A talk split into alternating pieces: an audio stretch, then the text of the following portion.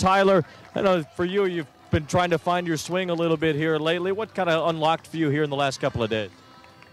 Just keeping a good approach, man. You know, using the whole field, uh, just working on timing and uh, just just sticking to the process, man. It's a long year, and sometimes uh, you got ups and downs. You just got to work out of them.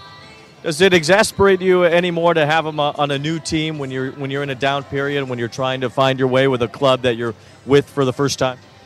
I mean, absolutely. You know, you uh, just new faces, new team. You know, new city, new everything, and uh, it's almost like you know getting pulled out of school and you're going to a new one. But uh, no, man, it's been a lot of fun. and I enjoy it, and uh, it's part of the game, man. This this this game's really hard, and uh, sometimes you just gotta, you know, you just gotta you gotta pick yourself up by the bootstraps, keep on going. How much does it uh, help the ball club to have a, a guy as you're in the lineup today for Starling Marte, and with Starling not in there, you have, contribute and have a big game. How much does that just help the team overall to have one guy go down, but to have the next guy step in and, and really pick up where the other one left off?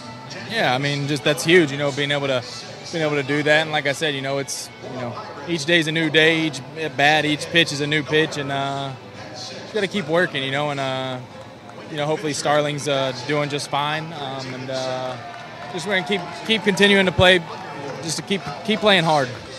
You guys had a little bit of a meeting before the game today. What are some things that, as a team, you were able to take out of it to help you guys get a win here today? Uh, just just keep playing Mets baseball. Just keep keep doing what we do. That's that's bottom line. All right, Tyler. Thanks a lot. Good job today. Yeah, thank you.